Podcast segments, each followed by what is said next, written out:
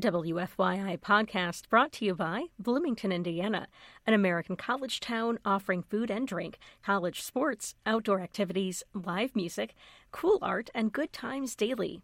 Everyone is welcome in Bloomington. More information at visitbloomington.com. Hi, this is Elmore Leonard. I'm I'm listening to film sociology, and and uh, it's it's a real program. It's great. It's time to hear what's good, what's bad, and what's ugly at the multiplex and the art house. What's new on video and streaming, and you might also hear about some dead people we like. We don't have time for dead people we don't like. Anyway, this is Film Sociology, where you'll find out what's the next cinematic marvel It was unbelievable. and what's just a movie. Shut up! My God, you have no freaking life! Okay, here's your host and my dad, Matthew Socey.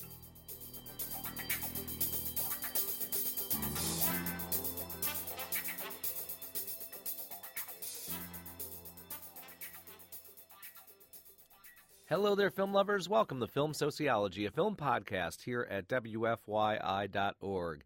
If you have a question or a comment, you can email me at msocey, that's M S O C E Y, at WFYI.org. I'm also on Facebook, also on Twitter at Matthew Socey. This show is available on iTunes and, like all of the podcasts here at WFYI, available on Spotify. Well, we got a full show today, friends. Uh, it's just you and me, and uh, but we will be dipping into the archives because of uh, an anniversary that happened in broadcasting last week. We will grab a pencil. We will do that. We will pay tribute to dead people we like because we never have time for dead people we don't like, and uh, we'll go around the horn and tell you what's uh, what's at the drive-ins and that sort of thing. But I, I want to share a little uh, incident that happened uh, with me on Monday.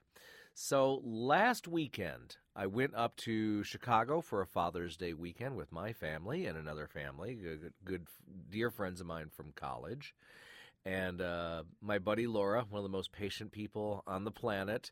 Uh, I'm. We have a, a, a little thing of uh, we have a tradition of watching bad cinema together, and she had never heard but uh, had never heard of the film, and then I inflicted on her the the romantic drama from that's now out on video by Kino Lorber. I shouldn't say now out; it's been out for a bit. Moment by moment, this starred John Travolta and Lily Tomlin. She Tomlin is a recently divorced woman living in Malibu who comes across who comes into the paths of a handsome young drifter named Strip. Not kidding. This was released in 1978, if I remember right. This is at the height. You know, uh, Travolta had already made Saturday Night Fever. Tomlin's already one of the top co- comics of the 1970s, and they made a drama. Besides not, besides having similar hairstyles, zero chemistry, zero.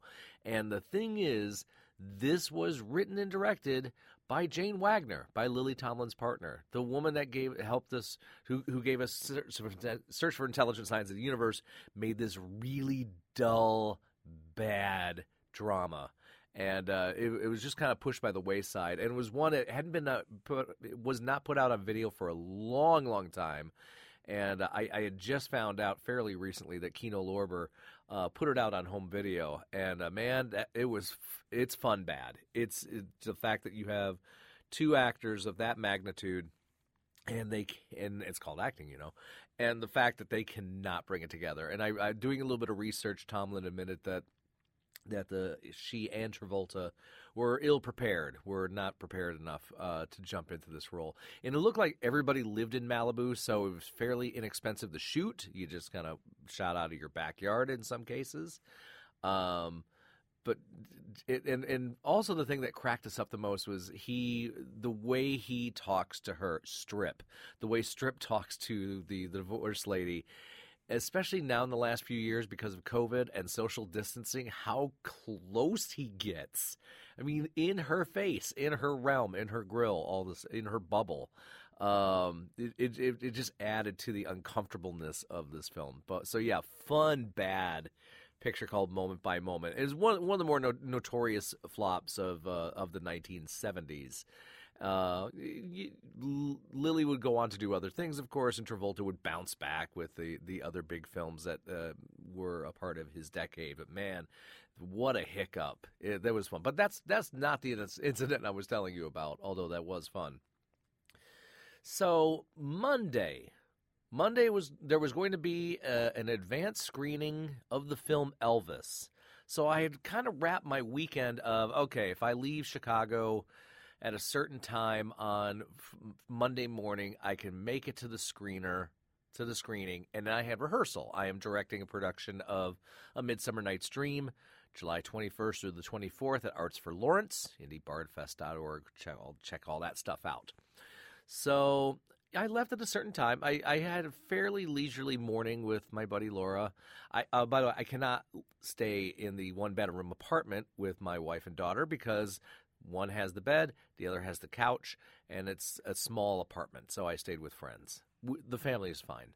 So I thought, okay, I'm going to have a leisure time to drive and then be able to make it to the screening. So I did. I, I drove, had a nice leisure drive, listened to music and podcasts, and uh, made it back in time to swing by the radio station for just a moment to grab some stuff from my desk and uh, found a decent parking spot. I will not say the name of the venue. Um, I don't want to. There'll be other things happening there, I'm sure. But I got there about two thirty for a three o'clock screening, and then I was informed by management that they had pushed the screening to four o'clock. Now, and I also find out that the film Elvis is two hours and 40 minutes. Apparently, Baz Luhrmann wants to cover his entire life. And uh, my rehearsal started at 7 in Lawrence. No way this was going to work. So I left. And was and Evan Dawsey will back me up. I I was not a pleasant person. Um, I, I did the kind of d bag move of when being told sorry. I responded with not as sorry as I am and uh, and I left, and so did Evan. So uh, I believe a, a a curtly written letter was e- or email was sent. Uh, so thank you, Evan, for doing that. But man, that was just just kind of threw a, a a thing in the punch bowl, if you know what I mean there. Um, so it was just kind of a bummer. But I wanted to see it. I know I've not reviewed uh, some large films here because I either missed the screening, I was taking care of my mother in law, or I just didn't care. But that being said, there is a film opening this week that I did get to watch. So, and I want to thank I want to thank I believe it was Sony for sending it to me. It is a it's a fairly it's a dark artistic comedy called Official Competition. And this stars Penelope Cruz as an avant-garde filmmaker who is assigned to make a blockbuster movie and she hired she cast two specifically different styles of actors one played by Oscar Martinez as a more scholastic, more um, academic. He teaches acting classes. More, there, there, are three different egos going on in this film. Um, a little more self-centered as far as for the good of the craft, and then a giant movie star played by Antonio Banderas, who does social media and uh, works the room and is a schmoozer and doesn't need to emote. He's been he's made over a hundred films. He knows what needs to be done. Um, this is all, and this is all uh, sandwiched by a, a, a, very successful businessman on his 80th birthday who wants to leave a legacy. He wants to leave some prestige, so he thinks, "I'll produce a movie." And that's what he does. He he purchases a Nobel-winning uh, novel which Cruz, the eccentric director, does not like, so she will have some liberties with it.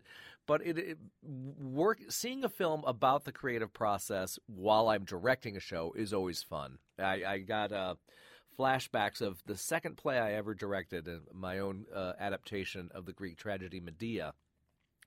And uh, before a rehearsal, I watched the great documentary Lost in La Mancha, which was about Terry Gilliam's attempt to make the film The Death of Don Quixote. And I thought, well, if he's having that much trouble and he's got 20, 30 million dollars in his budget, my little $140 play is going to be fine. So anyway, it was it, well, I'm not going to pull any moves that happen in this film with my cast, but it, but there is her approach and then the two actors approach and as well as their relationships with each other. It's you know, if you're just an audience member, it's not just actors hopping up on stage or in a studio and just doing it. There is a process. We see the three of them getting to know one another when she's putting them through some fairly ridiculous exercises, but I understand why she's trying to do these exercises. Um, there's a couple moments that kind of telegraph itself, maybe a little too much for my taste. Um, there's a there is a moment where she has the two gentlemen sitting under what is been uh, held up by a crane, a very large boulder, and uh, so you're waiting to see what happens with said boulder. Um, it's it's very amusing. So if you have any creativity in your aspect, or you've worked with creative folks, uh, I think you'll appreciate this. And uh, there there is a moment that did make me vocalize out loud. It's near the end, and I want to give it away.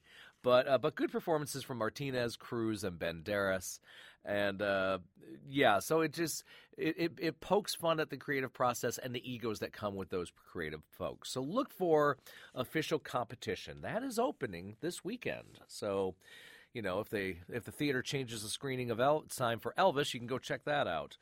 Um, also on video from uh, Kino Lorber is a documentary called Bleeding Audio, and this is the story, the rise and fall of uh, the band The Matches. This kind of pop punk uh, band I had no clue about. Um, my my popular music uh, awareness kind of died in the '90s. Um, I got a blue show for proof of that, but and this was a band, a uh, garage band based out of Oakland. That uh, apparently, as as the film tells us at the beginning, we're going to be the next Green Day. Um, and it tells their story about a little garage band who winds up getting a tour of Bosnia because of connections with one of the band leaders' fathers. Father. Uh, I also forgot this is the area where this is the part of uh, California and, and uh, Oakland where Green Day and Rancid came from. You know, the type of band that would drive 4,000 miles to Chicago for a 30 minute show, but they did get seen by a thousand people. So it's the, and they wind up opening for Reel Big Fish. I'm also at that stage where I know songs and I know band names. Sometimes I can't always connect the two. um, and so we see the the popularity of the band. They put on a fun live show. They are very popular on a local cable music cable access show. They get courted by major record labels. They get on the Warped Tour, which I always remember hearing of the tour but never seeing it. Um, so they they talk about what could be the rise, and then they were also a part of one of those bands that kind of took a big hit when it came to file sharing, which I never did. And uh, as they put it, from 2004 to 2006, folks basically stopped buying music. We also get an aspect of what happens when it comes to finances between a band and a label, and a band and management. And so, even even though I didn't, didn't know the music of the band. I appreciated the storytelling of this, and as well as the gentleman uh, involved, and the look into the business that they had to learn. In some in some cases, they had to learn the hard way. Um, finding out years after you break up that only four songs were registered with BMI out of your 40 some odd tunes. So, uh, but it's a good cautionary tale if you are in a band or if you you are a musician of any kind.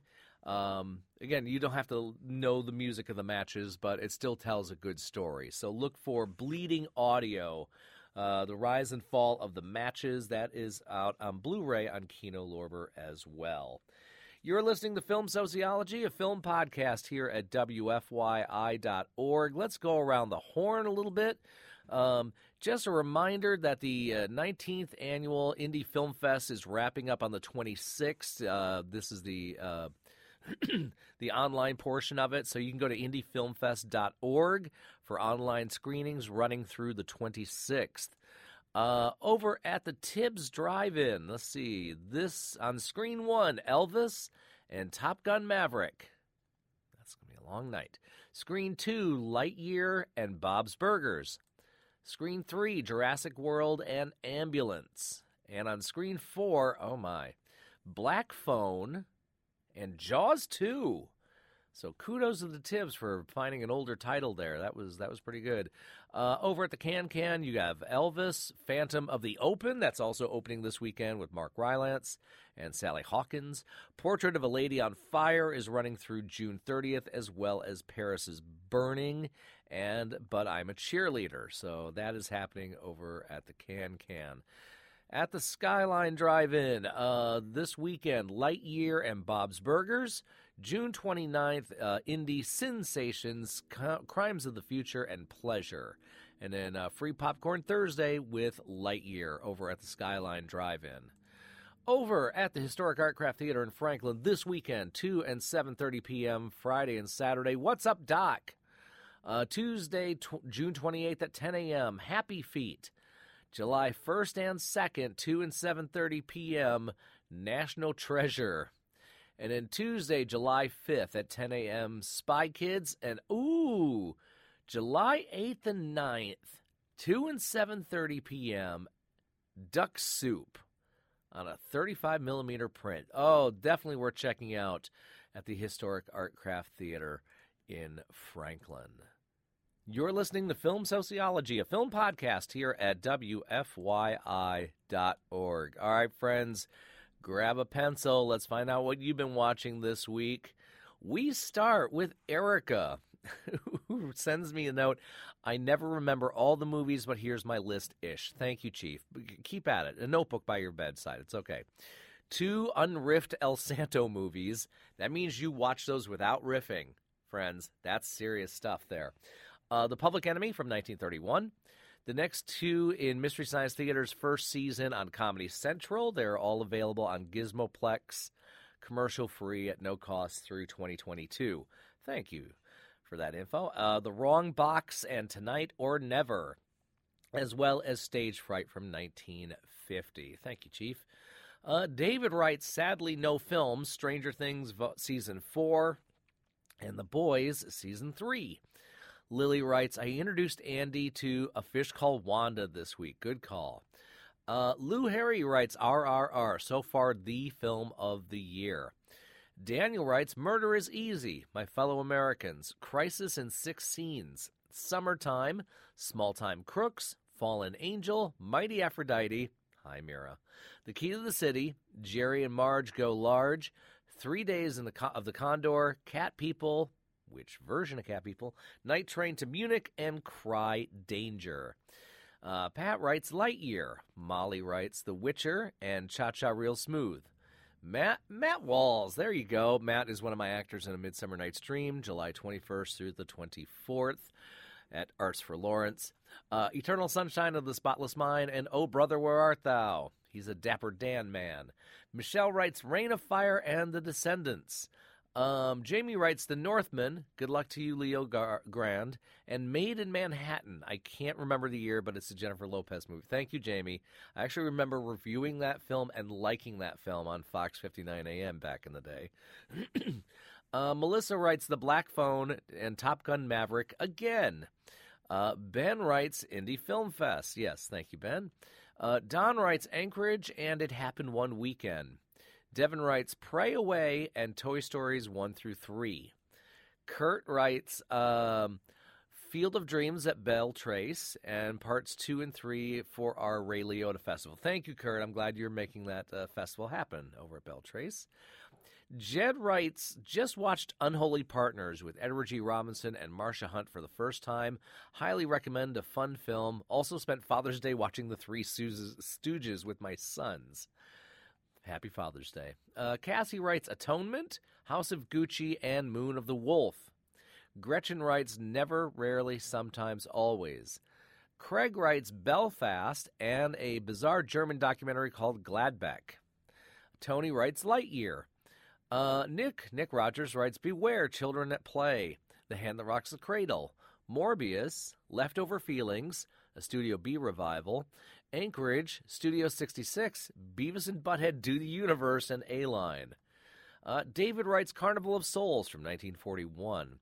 Taylor writes uh, The Importance of Being Earnest, Mr. Right, The Guilty from Noir Alley, and The Wild Bunch. Uh, Sam Watermeyer writes the uh, 2006 version of The Hills Have Eyes, Before and After, Red Dragon, two Heartland horror shorts, Skin and Bone, and Lucien in a World Without Solitude. Joe writes, Joe is also in A Midsummer Night's Dream. the Stepfather and the Freak Maker via The Last Drive In with Joe Bob Briggs. Thank you, Joe. Amanda writes, uh, Good luck to you, Leo Grand.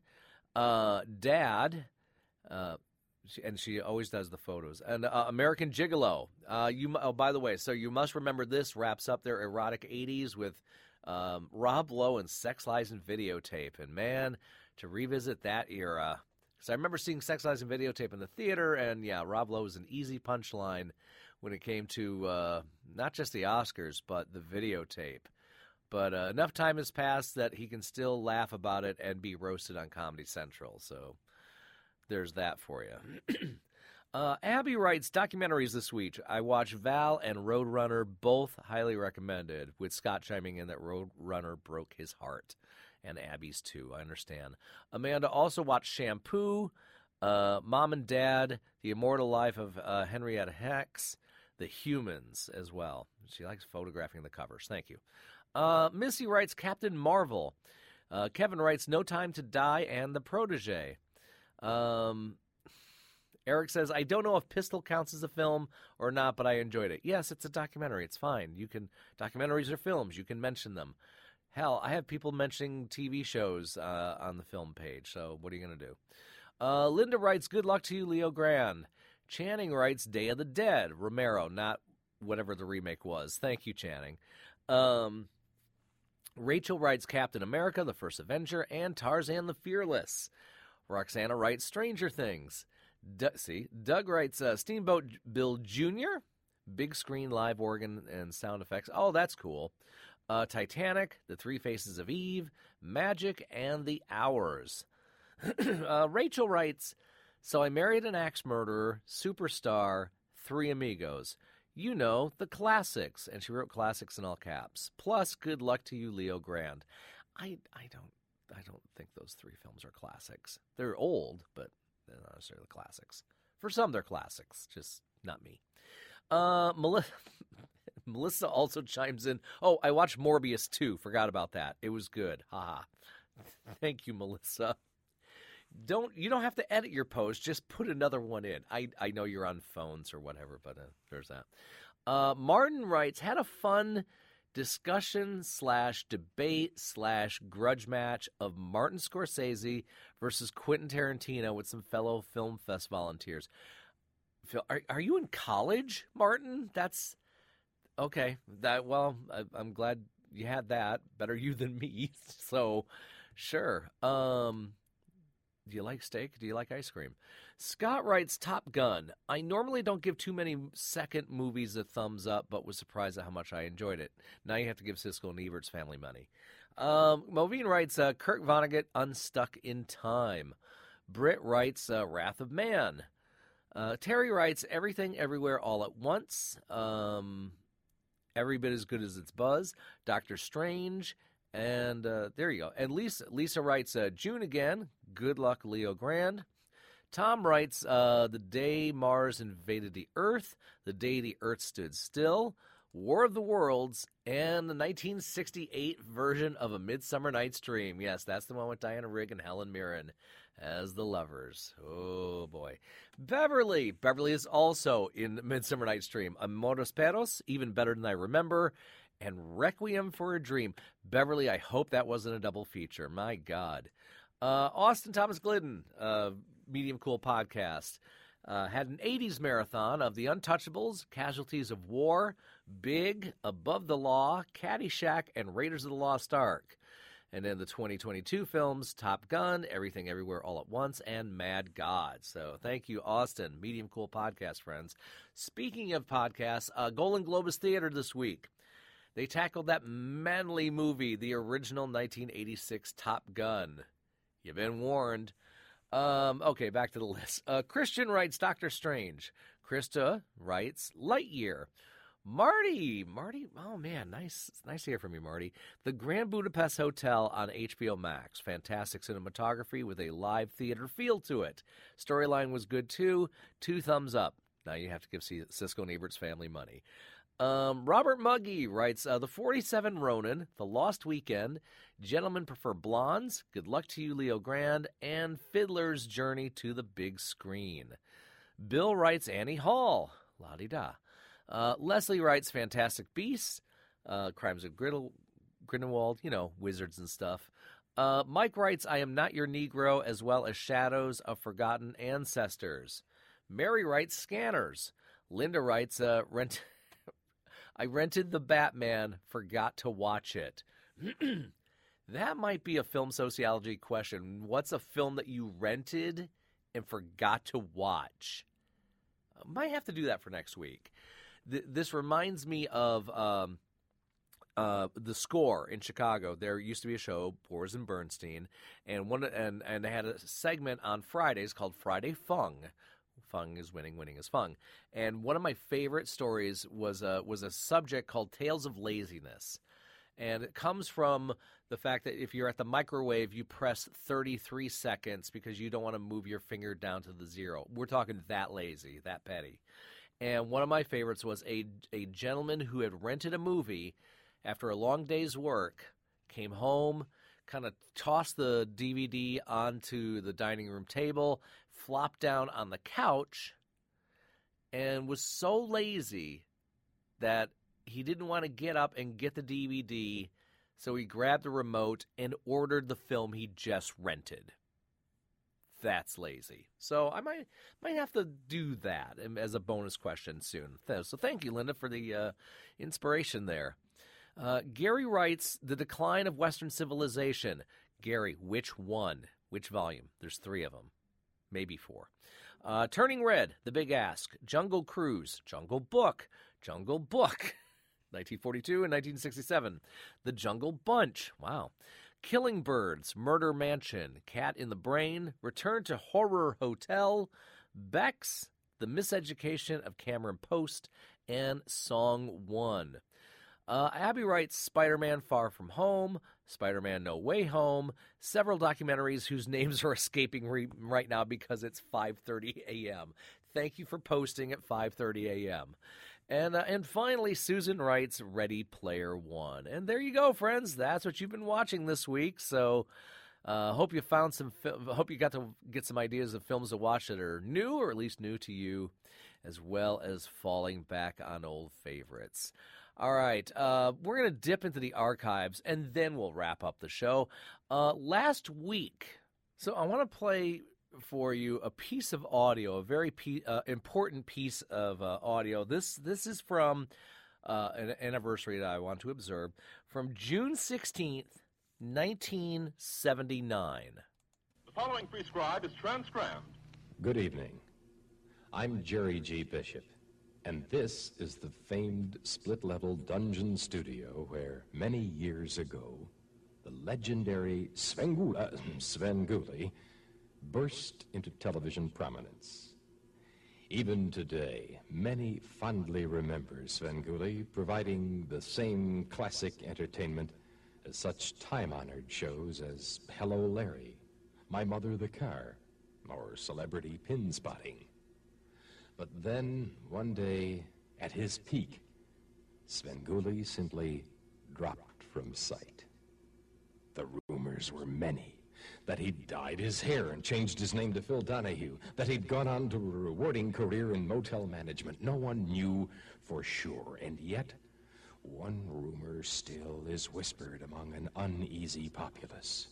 What if there were the same situation as in the past with the son of Frankenstein, the son of Dracula, Sanford and Son.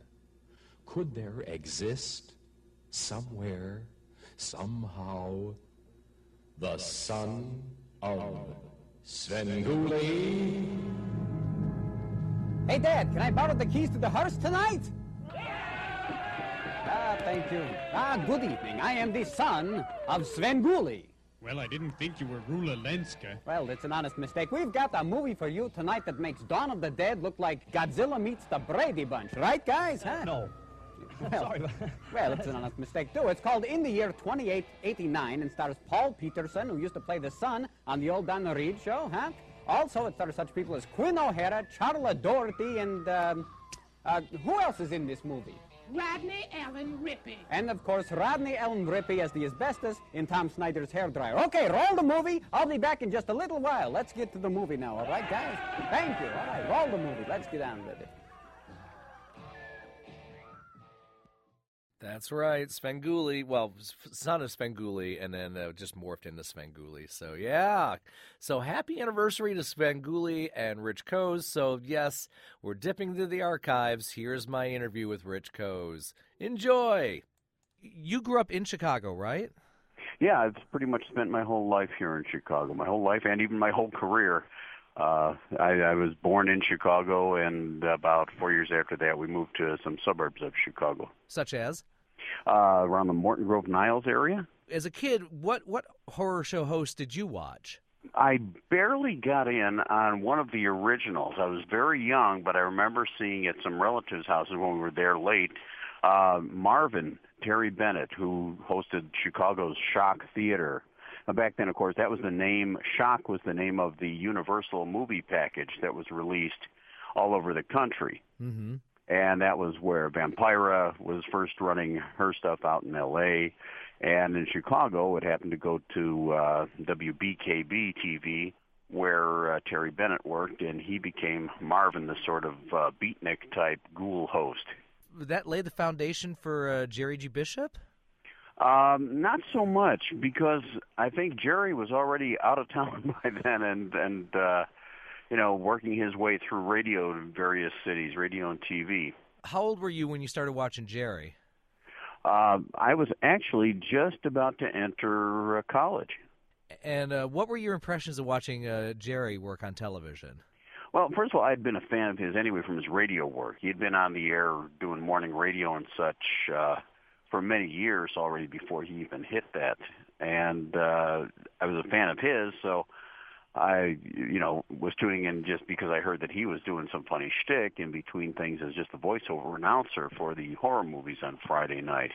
And as it was developing along, you know, I, I enjoyed the character that he was portraying as well, and how he was kind of, you know, positioning himself between the various segments of the movie. Did he ever tell you how he developed the character? Uh, he he kind of was taking a tip from the famous Ernie Anderson Ghoulardi, Uh huh. who was on opposite him on TV when he was working in Cleveland. But uh, Ghoulardi was another sort of beatnik type character, and uh, Jerry decided to kind of update that and make it a sort of hippie ghoul. And so he kind of got got the nod from that, and then. uh he always said that his his Svengoolie accent was kind of Bela Lugosi crossed with Yiddish. That's a good way of putting it. Yeah. Well, what was even funnier was he always described my accent as a combination of Bela Lugosi and Lawrence Welk. So so Berwyn really loves you. I guess so. Yeah, they're much closer ties than I thought. Well, it's interesting because uh, looking back, um, because I asked the question I had earlier about the foundation for Jerry is uh, because of the hippie persona, and then you mentioned the beatnik persona. Um, I, it, it was interesting as a as a youngster. Um, with my local horror show host, I, I grew up in Michigan, and ours was uh, Sir Graves Ghastly out of Mhm. Detroit. Is on the surface it was scary looking, but then I realized, watching, looking back, he he he did a, a segment in drag. He did a segment German. He would uh, paint his face, you know, paint a face on his chin and Uh-huh. be filmed upside down. And he showed kids pictures. And in your Uh-huh. case, looking at the early pictures, by the way, there's somebody here at work who grew up in Elkhart, and she wanted me to tell you you scared her when she was a little kid. yeah, I've heard that from a few people You're here right. and there. but but the fact is, you you know you ha- maybe the the exterior was scary, but you know you're cracking jokes the entire time. And I thought with especially with Jerry's, it's a hippie. He's not a vampire or a ghoul or a zombie. It's you know it's a hippie that uh, that delivers one liners. Right, exactly. I think part of it is just that uh, the the characters. Uh, I always said, you know, Pete, there have always been people who said you should try to act more scary, and I've often said, well, the only people who will be scared by that are you know kids under the age of five. It's not very effective if you're trying to act scary, and you know people are wanting. They're going to go, oh, come on. Whereas uh, making the character kind of comic relief to the horror is what seems to be what works. And for the most part, that's what most of the very successful hosts have done, whether it be tongue in cheek or you know just blatant, you know, goofballs like myself. What did you think the first time you saw Count Floyd on SCTV? I I thought he was hilarious. It was funny because I had actually seen Joe Flaherty, who played Count Floyd, live at Second City while he was in his tenure here in Chicago. It was right after I got out of high school, in fact, and uh, I thought he was a very funny guy to begin with.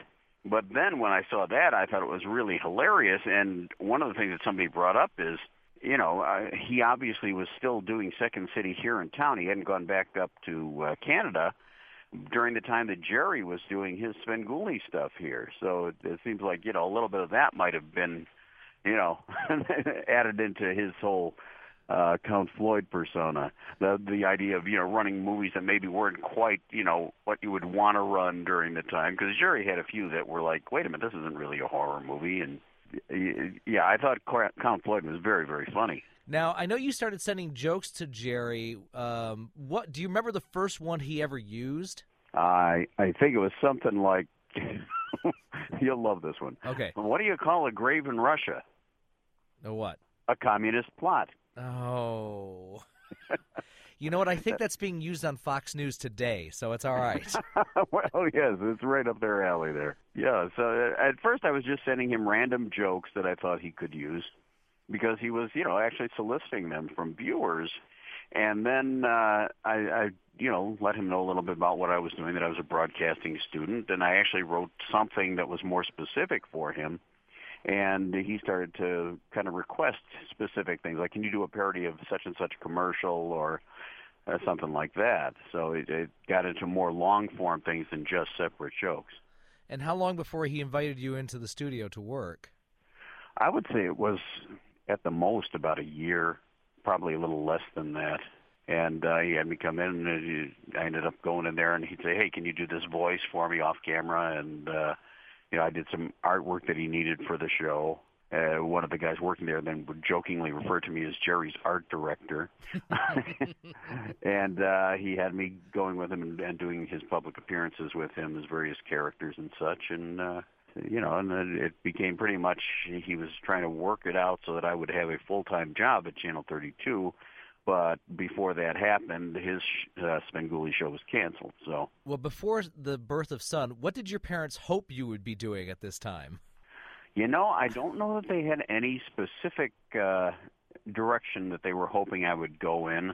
My dad worked in sheet metal and ventilation, and I think he pretty much knew that I wasn't planning to go in that direction. They knew that I, I liked radio, and I think they they kind of thought that I would go in in that direction in broadcasting, but I don't know that they expected me to go into television as well. Well, how did uh, how did Son of Svengoolie come about?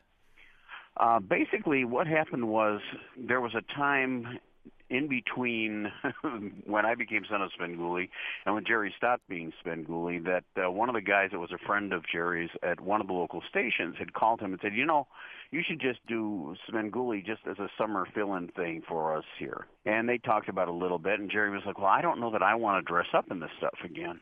And he said, you know what?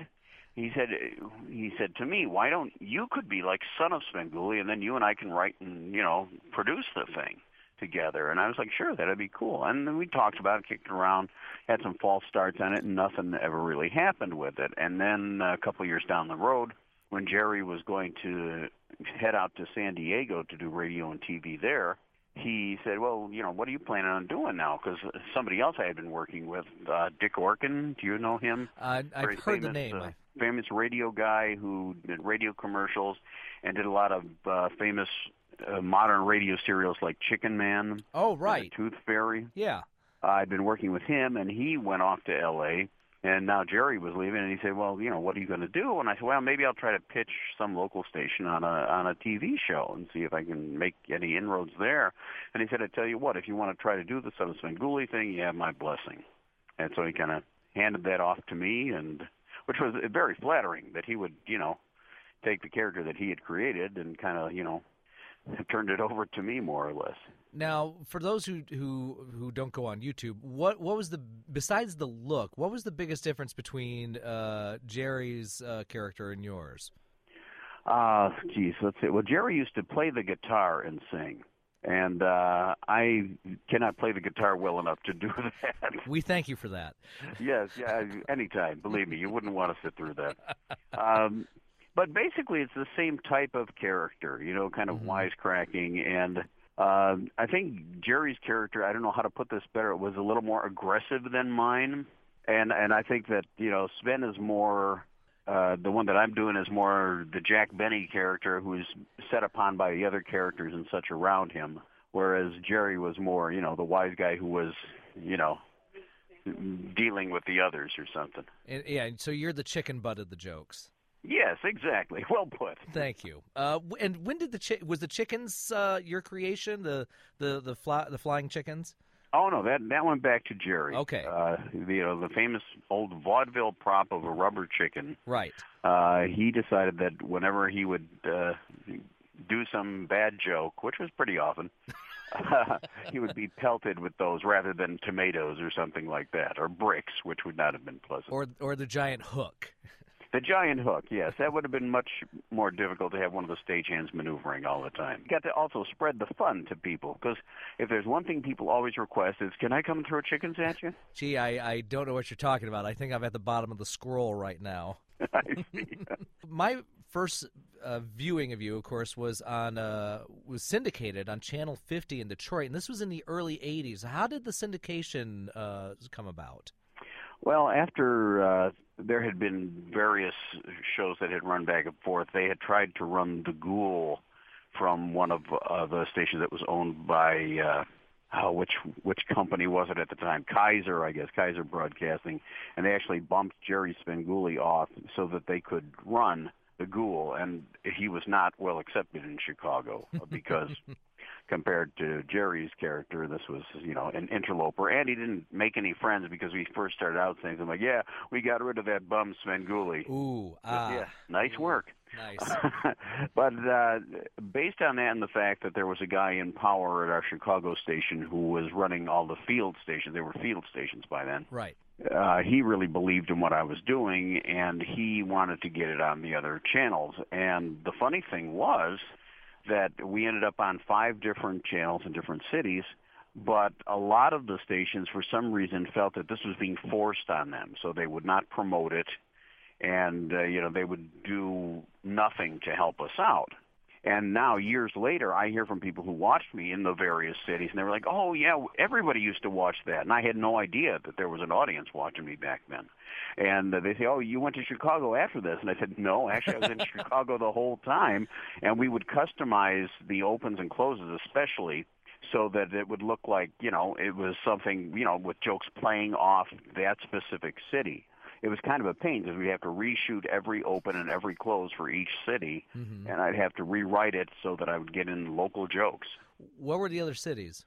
Uh, we were in San Francisco, Boston, Philadelphia, Detroit, and Chicago. I remember because you made a crack on Bill Kennedy, who hosted the uh, the local show, the right, local movie sure. show in the afternoon, and I remember calling Channel 50 and asking about you, and they told me that you were based out of Chicago, and I didn't believe them. No, because because you mentioned Bill Kennedy. How did you know? Of course you know. So, yeah. well, it was funny because when we were going to do it, I asked each one of the stations, "Can you just send me a bunch of people, like a weatherman that I can make fun of?" uh, you know, various locations in the city, sports teams, uh, and uh, out of the stations, uh, a couple of them sent really detailed stuff, and the rest were like, yeah, uh, never mind. Okay, I have to ask, how was Detroit's treatment of you? Detroit was uh, fairly weak. Sorry, they they sent like just a little bit of information and a Detroit Pistons uh, basketball jersey. you still have it? Uh, I think I, I believe I gave it to one of my brothers after the show was over. How so? How long did this uh, did this last? The the syndication. It varied in the cities from like about uh, six months to a year. Okay. And a lot of that was because they just, you know, they didn't promote it and they felt like it was not, you know, it was not something they wanted to do. It wasn't their production at one point we actually went to Philadelphia and shot on their set. They built a whole set just for me to shoot on. Wow. And everybody there for the most part was not cooperative. You know, we were doing different bits and stuff. We ran a, a bit that was pretty famous that we did, uh, Mr. Robber's Neighborhood. Right. Uh, where uh, you know I'm supposed to be like a Fred Rogers as a criminal who breaks into people's homes. That's why he changes his shoes so they can't hear him. Right. And he was talking about how he had a good sharp knife to do something with. And one of the the engineers there goes, "Oh, that's nice, teaching kids to use knives."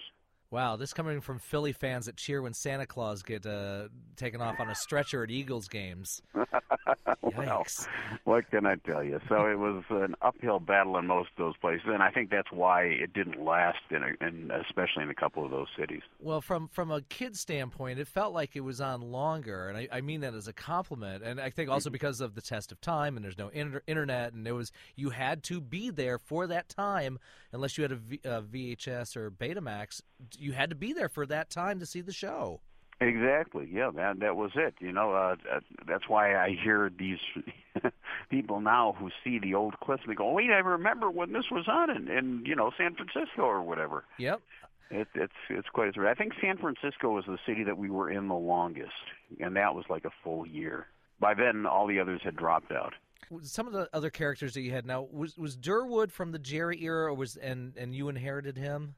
Yes, Durwood, the ventriloquist puppet, was from Jerry's era, and I, to this day, I wish he hadn't picked such a high falsetto voice, which he could do much better than I could. Because I felt he should still have a similar type voice. You know, I didn't want to change the voice on it, but it's much harder for me to do.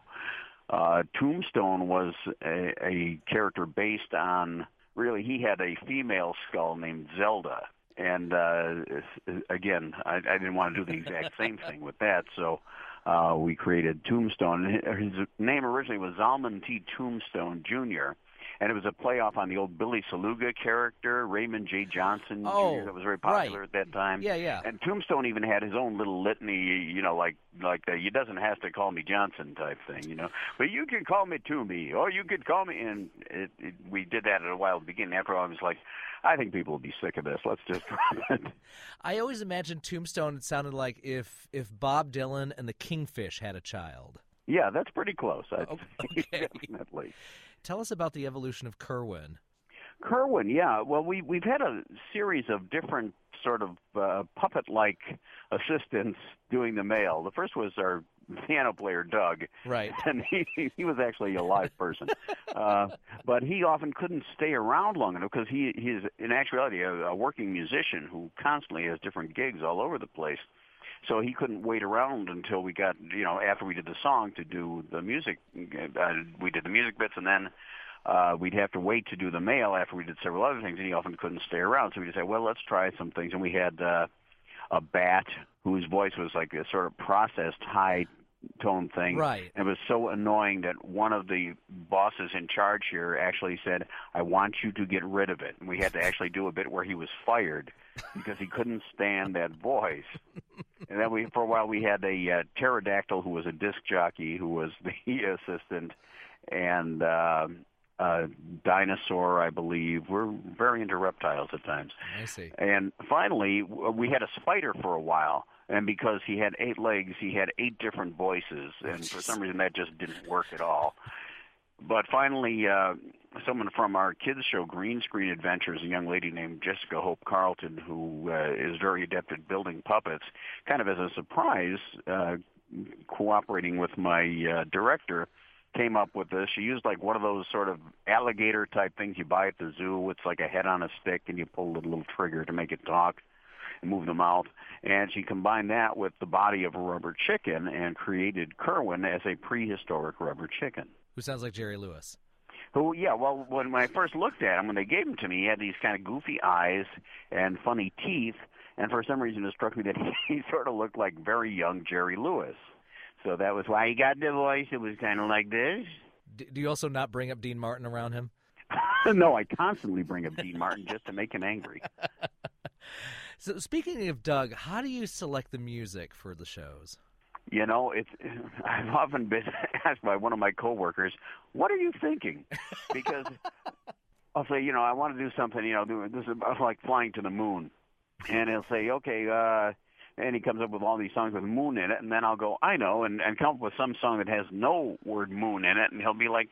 wait, I don't get it. But there's some way that I can tie in certain lyrics that sound exactly like you know what what the originals are that has something that has something to do with the movie. And, and how did you meet Doug?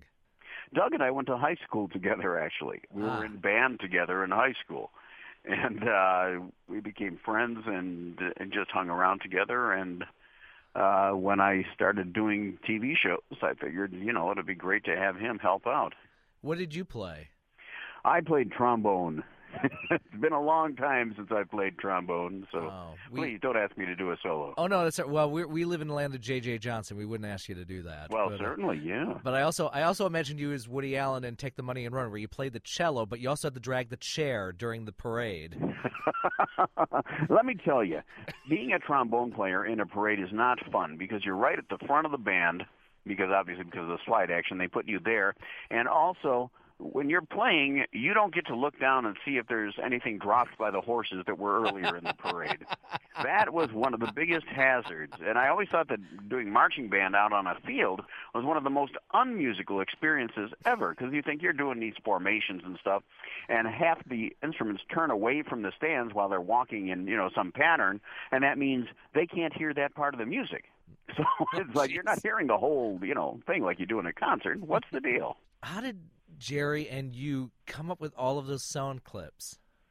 Well, with Jerry, it was a matter of you know he used them in his radio stuff, and he had a huge library of, of uh, sound effects and little sound bites and things that they, he passed a lot of on to me. And actually, it was the same thing with me because I wanted to be in radio, and I also did that. I mean, maybe it's not as common anymore, but a lot of disc jockeys used to use little, you know, Sure. these little sound bites, uh, little, you know, cart type reactions and because they were on audio carts that you throw into the machine.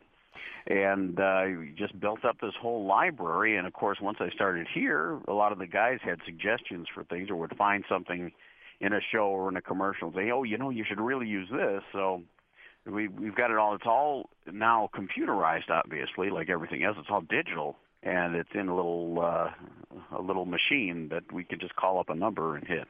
How many films or how many episodes do you record in one batch? Uh, it varies. We've done as many as nine. Wow. Which is, you know, uh, we're in the studio from noon until nine o'clock every night when we do these.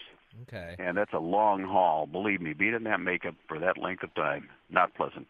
But uh, yeah, we've done as many as nine, and a comfortable range is usually five, I would say, Okay. because that gives us a, a little, you know, easier time of it, and we're not like under the gun like you know Lucy in the Candy Factory. and when you're selecting the films, is there a pattern? I mean, you know, sci-fi, horror, monster movie, killer movie. Is is there a pattern of any kind? Well, it's not so much a pattern. Uh, my idea usually is to try to vary it somewhat because we do get people who will often complain about the fact that we're doing, uh, you know, too many mummy movies all at once or too many Frankenstein movies. And you know, to me, it's like you're complaining about these Universal classics. Okay, whatever. but I, I try to to vary them when I can. And also, there are certain ones that we have only a certain time window for, so we have to make sure that they can air only during like we've had movies that we can only run during one month, so we have to you know make sure it gets in then. So a lot of times it depends on what the contractual window is, the window of time that we can fit the movies in, and you know what what's available to us at what times. Right off the top of your head, what are some of your favorite and least favorite films that you've shown over the years? No, favorite ones uh, definitely Bride of Frankenstein. I do like uh, House of Frankenstein. I got to run Nightmare on Elm Street, which I really enjoyed, and Halloween, the originals. Uh, I really enjoyed those. Ones that I don't like as well, eh, there's quite a few of those. I think I may have mentioned to you before the uh, Midnight Movie Massacre, which was an absolutely terrible movie. There was one movie that I often cannot remember, A Track of the Vampire. Oh. Which is so bad and boring. It's a movie where half of it was shot in California and the other half was shot in Yugoslavia, and neither side knew what the other side was doing. and it was so bad that when I was at Channel 32, we actually intercut it with with a bunch of other things, and we did one whole segment that was kind of you know Spence around where it had changed and suddenly the the woman. It's a scene where this woman is being chased all through the city and into the ocean by the vampire. Mm-hmm. And with my redubbing, it became the fact that she was supposed to show up for swim team practice and didn't want to, and that was the coach running after her. and at times there was like a bald lifeguard who showed up, so naturally his voice became that of Curly Howard from the Three Stooges. Of course. so yeah, that that was one of the really really awful ones. I'm saying, does is it the quality of the film that gets it a a Spence around treatment, or have you? I, I think I remember once you did it with even with Night of the Living Dead. We we did separate scenes from that. A lot of times I'll lift scenes and it, so it doesn't interflow. I mean, interrupt the flow of the movie or you know ruin people's enjoyment of the actual movie itself. If it's a really bad movie, a lot of times uh, the only way to save it is to do something like add some sound effects to it along the way. Um, now I know there was one of the writers from Mystery Science Theater 3000 grew up in Chicago. Have you heard? Have you made contact with any of those guys before? No, I've never been in contact with them. I've heard from other people that you know they've they've done little shout outs to Sven in some of their shows. That um, one guy said he went to some convention and dressed as me, and ran into one of them, and the guy immediately said, "Hey, your son is Svengoolie." so okay. They, they know about it. And I remember reading an article in the Chicago Tribune where they were talking to to a couple of the guys, and they said, you know, we weren't the type of guys who were trying to, you know, pick up uh, cousin Brucey on the radio from New York or whatever like that. We were trying to watch people like Ray Rayner, who did a morning kids show here in Chicago, and Svengoolie. So they were aware of, of both, and uh, they they obviously saw both Jerry Svengoolie and my son of Svengoolie. Have you ever talked to any of the filmmakers or actors whose movies you've uh, you've aired? Very rarely. Uh, you know, a lot of them right now, of well, course, a lot of these Universal folks, a lot of them not are around. uh, although I did hear, uh, I've got a couple guys who do a great website called Terror from Beyond the Daves. And it's, uh, they have a blog about different horror hosts and horror-oriented things, and they both are guys who grew up watching me and are big fans. And now, especially with our national exposure, when they go to conventions, they they get a lot of feedback about the show from people. They ran into Julie Adams, who was the beautiful woman in the white bathing suit in Creature from the Black Lagoon. Yes. And she was just thrilled to hear that you know we show her uh, her movie on our program. The same thing with uh, Tippi Hedren from The Birds. Sure. She uh, we ran uh, The Birds here in Chicago and won the time slot which was just you know incredible for you know it's like Svengoolie winning the time slot. Good grief! uh, but she was another one who was just thrilled to hear that we were running that show on free broadcast TV since it hasn't appeared on that very much. And it, it's just really great to you know get even these secondhand things. I did meet uh, Robert Englund, Freddy Krueger. And it turns out he's a big fan of my show. He's been watching it out in California now, and he's had a lot of very complimentary things to say about it, which is really nice. I'm to think Lance Henriksen. Mm-hmm. Met up with him. He's a very nice guy. It was a lot of fun, and seemed to enjoy the show. Um, we we ran him in Pumpkinhead uh, a couple yes. times, mm-hmm. and I think Piranha too as well. So well, that's good. How often are you allowed in Berwyn? I'm allowed there any darn time I want to be there. Do you have the key to the you. city yet? They don't even need a key. I've got like a key card. just lets me in and out. It's not a problem. Actually, yeah, it's funny because just about I'd say 95% of the people in Berwyn love that we do the stuff that we do about that city, and they know it's just jokes. Uh, for a while, they had a mayor who was was you know oh, you go, oh, we we don't want to be the butt of Svengoolie's jokes, and yet anytime I'd show up there, he always make sure he was there to get a picture shaking my hand. Politician. Yes, and uh, and and occasionally it's like the the people who are like, oh, you know, you shouldn't make fun of our town. But uh, the thing is, every time I've done a radio interview or TV interview, and people have asked about Berwyn, I've always, you know, stated what I just told you, and the fact that it's a really nice suburb. The people are very nice there. They're all hard-working people, and now they're trying to be, you know, a little more upscale, and they're adding more arts and and things, and uh, you know, God bless them. It's it's a nice place, and it also has my favorite horror collectibles store, a place called Horror Horribles, which has a real nice stock of all sorts of things. How did you pick Berwyn out of all the all the towns for the for the bit? That was Jerry's doing. Uh, back when he was trying to figure it out, um, he had always uh, had uh, when he was in Cleveland, uh, Ghoulardi, Ernie Anderson made fun of a suburb called Parma. And when he came here, he had that in mind. And he also, at that time, Rowan Martin's Laugh-In was kind of winding down, Uh-huh. and they were making fun of beautiful downtown Burbank, as was Johnny Carson. And he thought, well, we we need to do something like that. We can make small town jokes about that. It'd be funny. And he was trying to decide on something, and he ended up having a sponsor that was from the Berwyn area.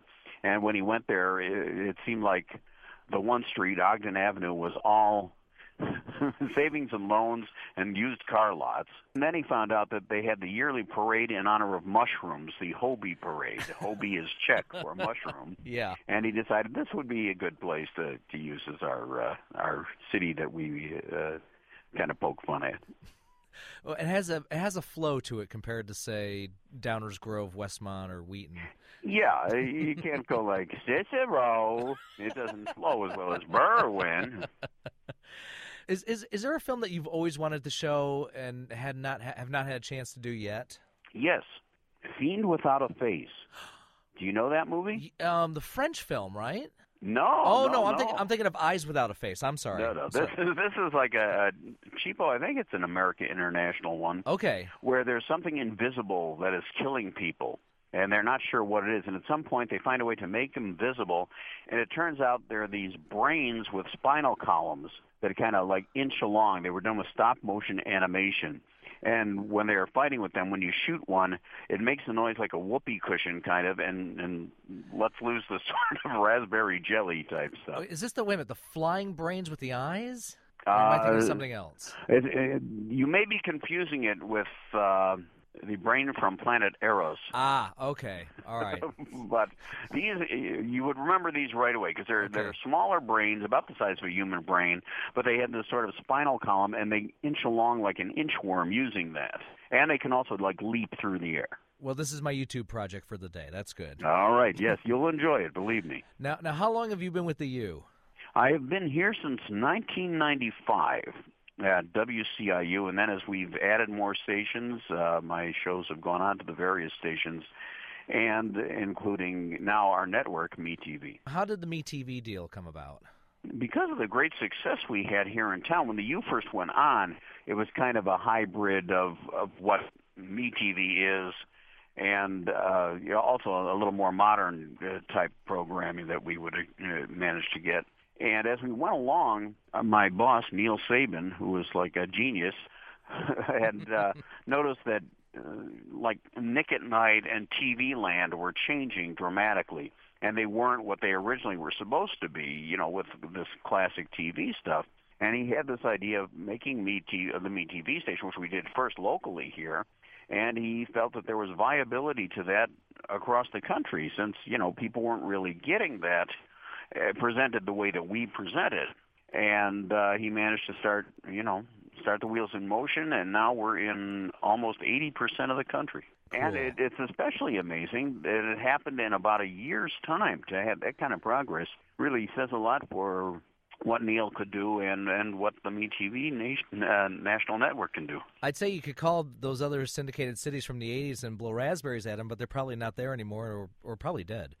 Oh, you never know. Yeah, most of the people involved have probably moved on and uh, are not quite around anymore, or yeah, have been deposed. Knowing the nature of television, they probably lost their jobs. And They're mad as hell, and they're not going to take it anymore. yes, and I'll shed a tear for them, like that Indian standing alongside the highway.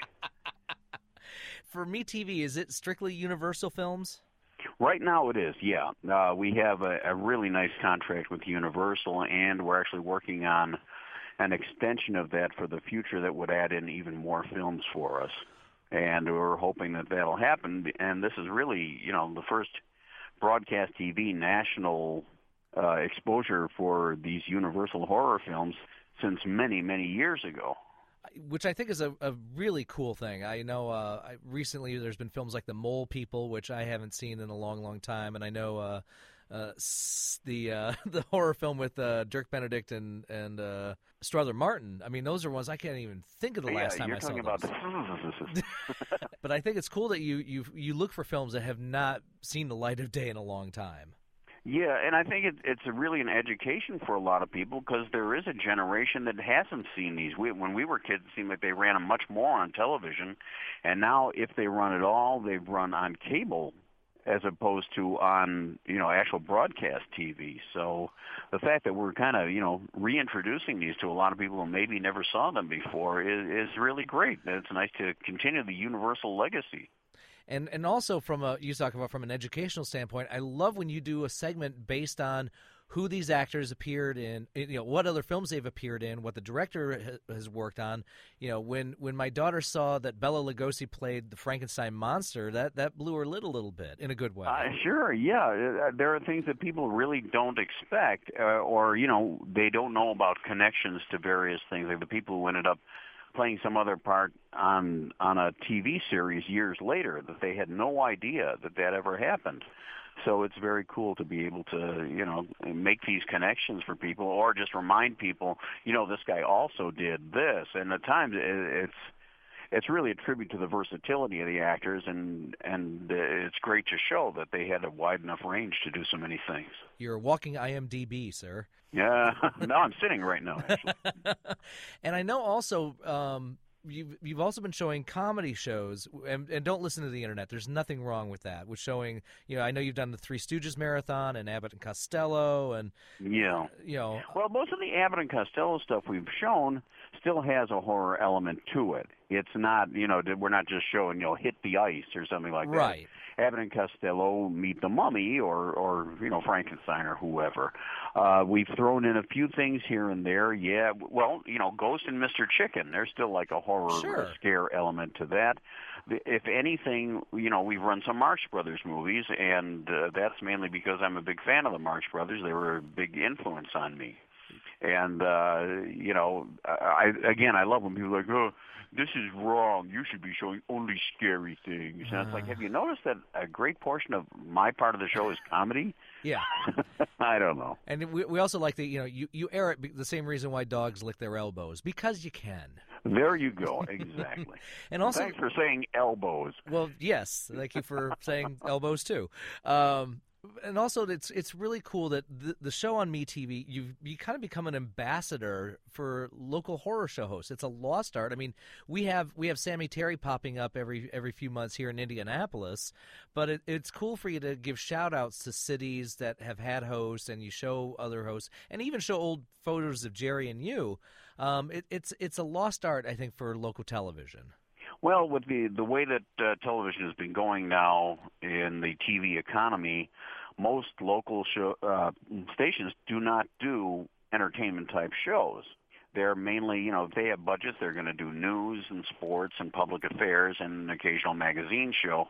But, you know, they're not going to do something that's strictly entertainment because, uh, according to them, it, it doesn't generate enough money to justify, you know, the studio time and editing time and everything like that.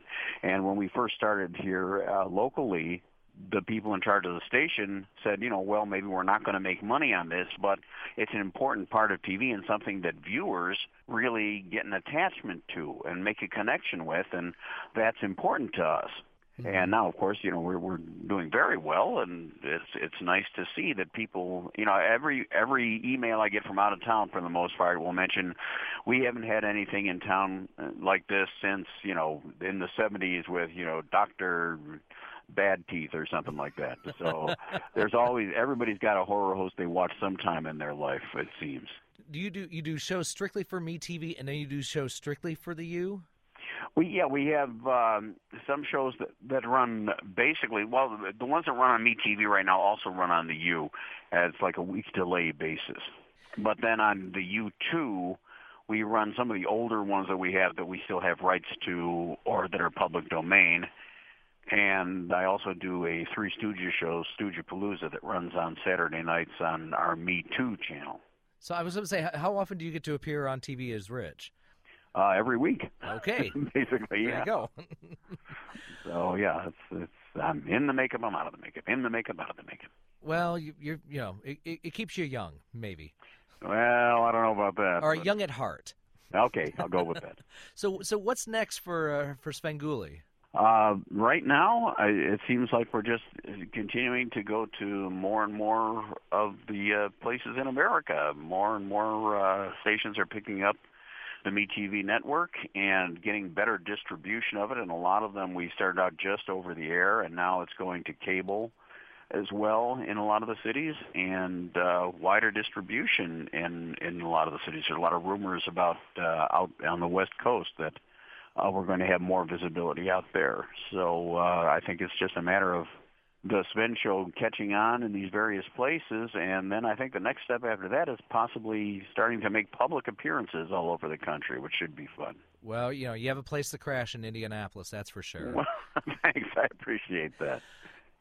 From 2012, that was my interview with Rich Koz, aka Svengoolie. Svengoolie made, well, son of Svengoolie, made its uh, television debut June 16th, 1979. So happy anniversary to Rich and to Sven.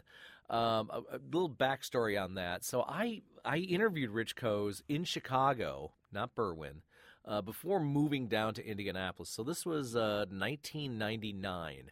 And uh, I, I, somehow weaseled my way into the studio and got to sit at his office and, and do an interview. I was gonna I was freelancing it, uh, tried selling it to a number of publications. None of them took it.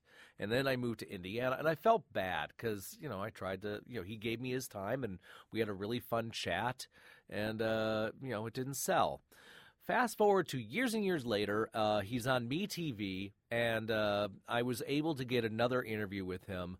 So I, I, had set up an interview, and also the fact that my my partner in crime, uh, radio miscreant Abdul Hakim Shabazz, who grew up in Chicago, watched the original Svengoolie and Son of Svengoolie. So we were. It was going to be an interview with uh, with Abdul and myself and Emma, and uh, he blanked on it blanked out. And then I received a really lovely apology email saying he is never never spaced out on an interview ever. And uh, he was nice enough to not only give me one, but two interviews one with Abdul and Emma, and then uh, one with the one I just shared with you, the the epic one. So anyway, really lovely man, and and he was very cool, and and I got to share that story with you. So yes, once again, happy anniversary to Svengoolie and Rich Koz. Fun stuff there. All right, friends, some words to live by. Soylent Green is people! Zardoz has spoken. Go see a good movie. You deserve it. There's plenty out there. Hopefully, you find some films that are new, or at least new to you, as well as falling back on old favorites. Uh, I want to end a little audio tribute. Now, I, I, say pardon my French on this with uh, with an actor who had just passed away uh, last week, and I actually, while I was trying to find the pronunciation. Um, here's an old inside trick. If if there's an artist whose name I, I'm uncertain to pronounce, you type it into YouTube and then write, you know, type in the person's name and then interview. Well, I came up and typed in this name with, and it came up pronunciation. So let's hear what Facebook says. Jean Louis Trintignant. Jean Louis Trintignant, who was a staple of uh, French cinema from the late 50s um, on. So some of the films you might know him from uh, Michel Tardieu, he was that in 1956's In God Created Woman the Fabiani Affair, The Last Steps. Probably the thing he's most known for is 1966's A Man and a Woman. Uh, also appeared in Is Paris Burning?